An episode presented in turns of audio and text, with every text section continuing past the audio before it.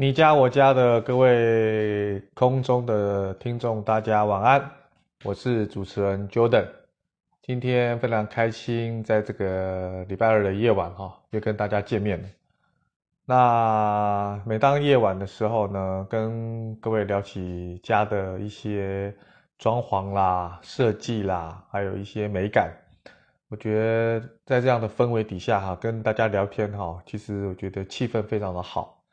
那今天呢，我想要跟大家分享的是比较啊呃逆曲的一些问题哈。那也是这阵子大家也有询问我的问题，就是我们都知道台湾其实的饮食习惯哈，比较着重于这种啊炒哈、煎、炸啊这些煮哈。这些比较重的一个呃，这个所谓的这个料理的方式，那到底台湾适不适合开放式的厨房？针对我们台湾的这些料理，适合吗？好，那我跟大家一样呢，对于这种啊、比较重的料理所产生出来的油烟啊、味道啊，我觉得当然会比较特别的敏感。而且呢，对于这种油烟啊、味道啊，如果每一天至少有一餐可能在家里这种啊、料理的话，哈，不知道对于家里的这个所谓的，不管是健康，不管是油烟，甚至是这个所谓的啊、装潢的材质的一些感染，会不会有影响？我想这是大部分很多人在装潢的时候。尤其针对厨房哈，会比较在意的一点。那么今天 Jordan 就想跟大家分享哈，其实是要导正大家对于这种开放式厨房的一些比较偏颇的概念。怎么说呢？其实，在我们合作的设计师当中，有非常多的设计师是非常赞同这种所谓的开放式厨房，而且也非常认同。开放式的厨房其实是非常适合目前我们台湾这种料理的环境。这个好像比较颠覆了大家对于这种传统，好像啊、台湾的料理应该比较适合比较区隔间的或封闭式的这种啊、厨房的格局的这种打造哈。其实时代在演变，各位，我们现在是一个工商的社会，节奏非常的快。那其实双薪的家庭哈，不管是单身的小资贵族，或者是这个单身的家庭哈，或者是这个这个这个双薪家庭当中有一个小孩的，其实回到家之后就是一个放松休息，还有一个很重要的功能就是凝聚感情的地方。开放式的厨房哈，其实如果对照以前我们在我们母亲跟妈妈的那一代呢，好像每一次爸爸回家，我们是小孩子，在书房或者在客厅，不管是客厅看电视或者在书房写功课的时候，爸爸回家在客厅看报纸，或是衍生到现在，爸爸在客厅打电动，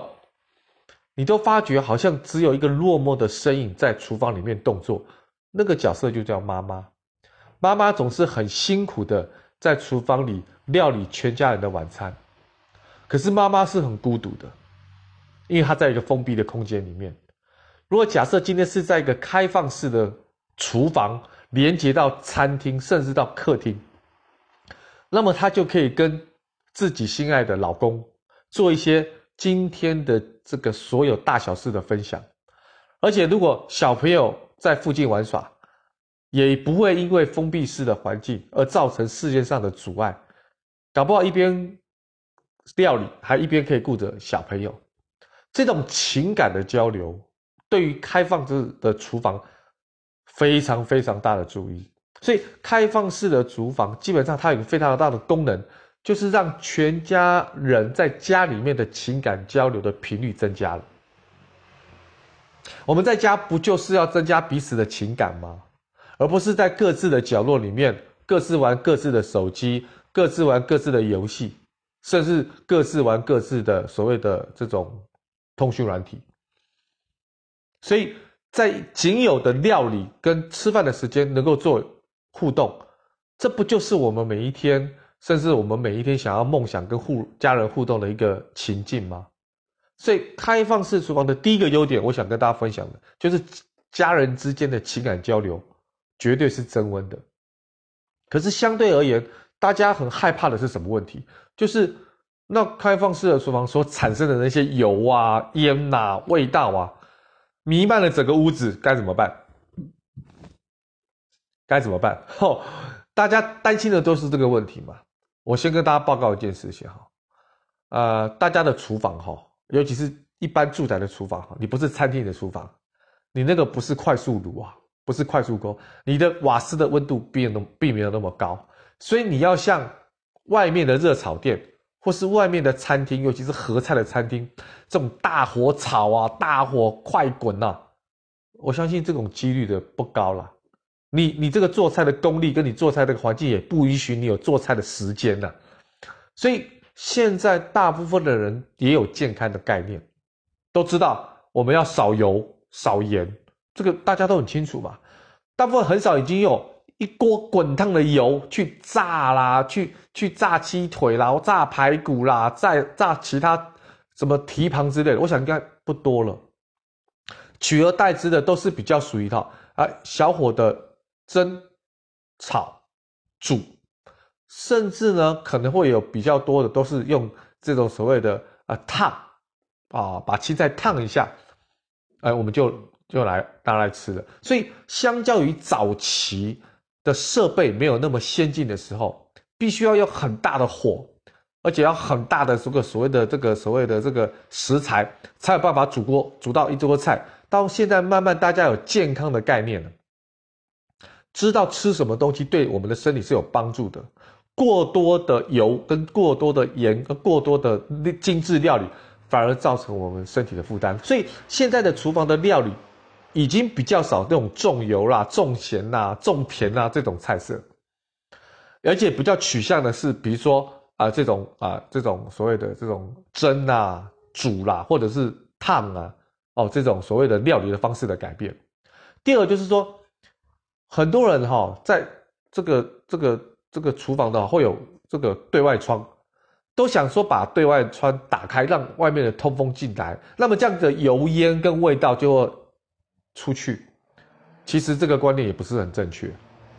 怎么说呢？其实真正来讲的话，哈，因为抽油烟机它都是垂直在抽送这个油烟排到我们的屋外。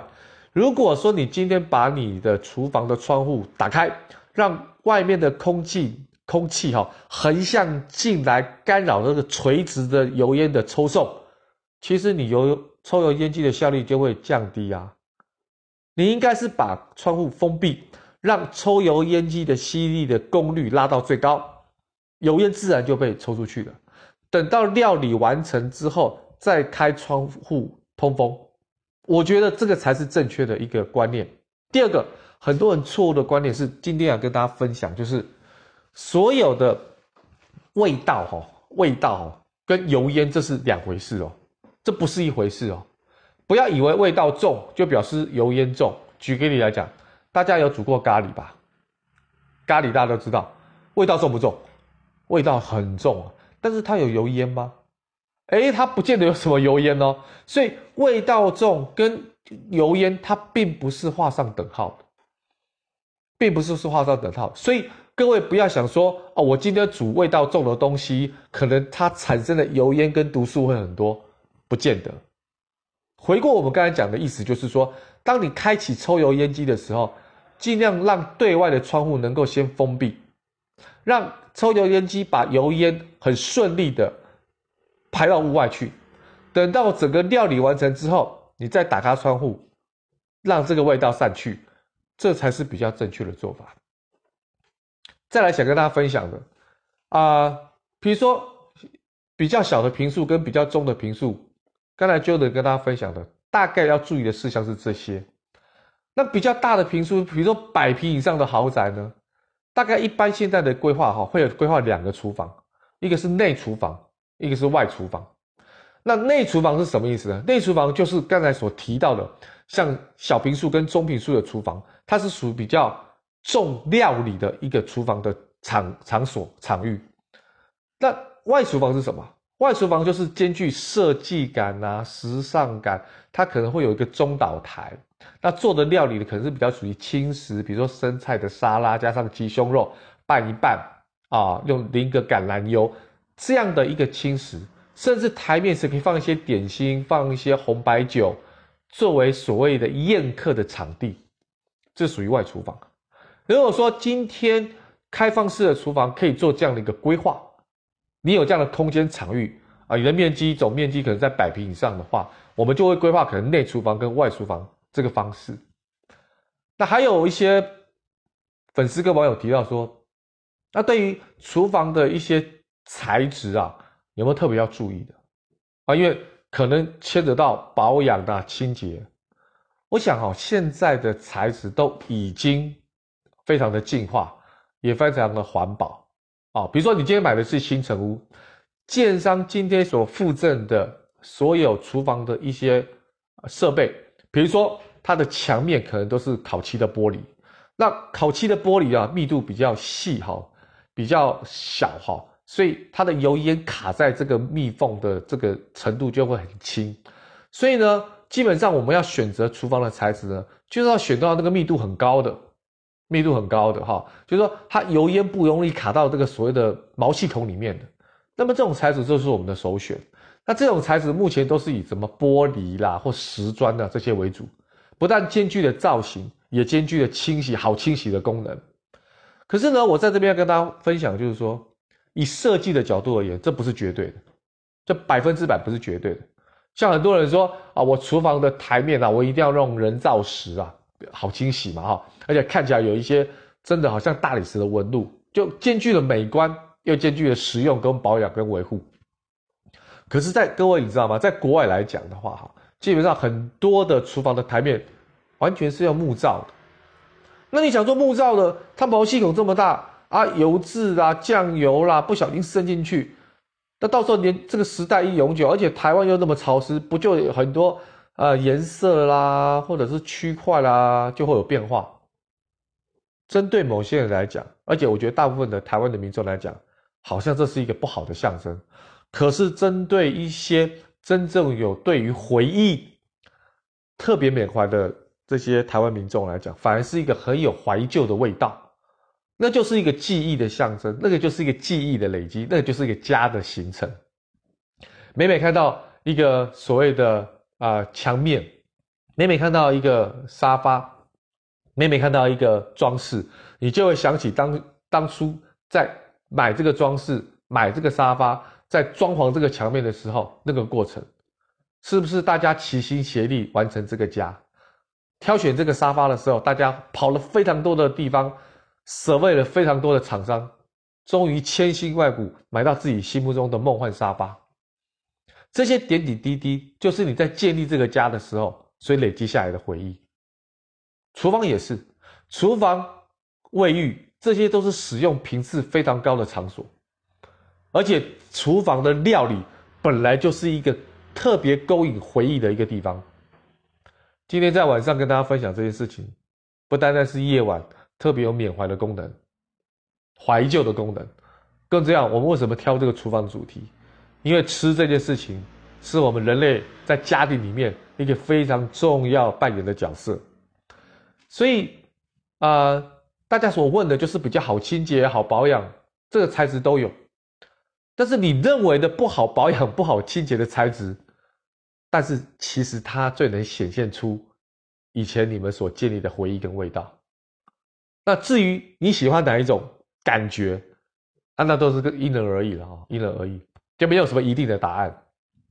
好，所以呃，你想要什么样的氛围？你现在是什么样的情境？你现在是五十岁、四十岁、三十岁，不同的阶段的装潢，其实它就有不同的想法，所以这个没有什么对跟错，它是非常主观的，而且非常重感觉跟抽象。为什么你要找到一个对的设计师，来跟你一起组起这个共同的以后的回忆？因为这个设计师也必须懂你在想什么，而懂你现在的感受，懂你现在的年纪，懂你现在的氛围。所以装潢为什么要找设计师？跟大家报告，因为你自己可能需要专业的人把这些情感啦、啊、专业啦，把它带进去，会引导出来。所以今天我们讲到开放式厨房到底适不适合台湾？我个人认为是非常适合台湾。最后一点，开放式开放式的厨房就是会让整个空间变大啊，变宽敞啊。台湾目前的房价其实是算高的，所以大家在能力所及买的这个总坪数哈，其实不大。如果再隔成一间一间一间的话哈，其实看起来的空间会很拥挤，所以在。这个餐厅跟厨房跟客厅的连接的地方，能够做一个通透的透视的感觉，哇，我会觉得非常非常有感。好，而且如果真的需要有一些隔间的话，你也可以做一些玻璃的拉门，让你的厨房跟你的餐厅或你的客厅做一个区隔。也就是说，你做菜的时候，你油烟也跑不出来。可是你不做菜的时候，你把拉门拉到定位。整个空间是通透的，这也是一个解决啊、油烟可能你觉得会过多的问题。所以我觉得以现在目前装潢设计的取向，开放式厨房不但是一个趋势，也是一个现在的进行式，而且有非常多的案例在我们的官网，在点一点的官网跟粉丝团都有，各位可以去 search 这些资讯。这个我觉得哈，你看的案例越多，你会发觉到封闭式的厨房跟开放式的厨房，其实现在的趋势。已经慢慢导入开放式的厨房，不但的是跟我们的料理有关，跟我们的习惯有关，更重要是跟我们家庭的情感的联系有关。OK，今天花点时间跟大家分享开放式厨房是否是否台合适台湾这个问题哈，那就分享到这。如果说大家喜欢我们今天的这个议题哈，能够给我们一些打气。那到我们这个官网哈，然后点一点室内设计的官网啊、这个留言、按赞、分享。那顺便在我们的 FB 跟这个所谓的 IG，还有我们未来的 YouTube 的频道，能够来给我们一些鼓励。那如果各位有任何问题，再到我们粉丝团里面上面留言啊，我会在每个礼拜的二晚上啊来跟大家做解答。那今天的分享都是到这边。感谢各位的收听，我们下个礼拜见。OK，拜拜。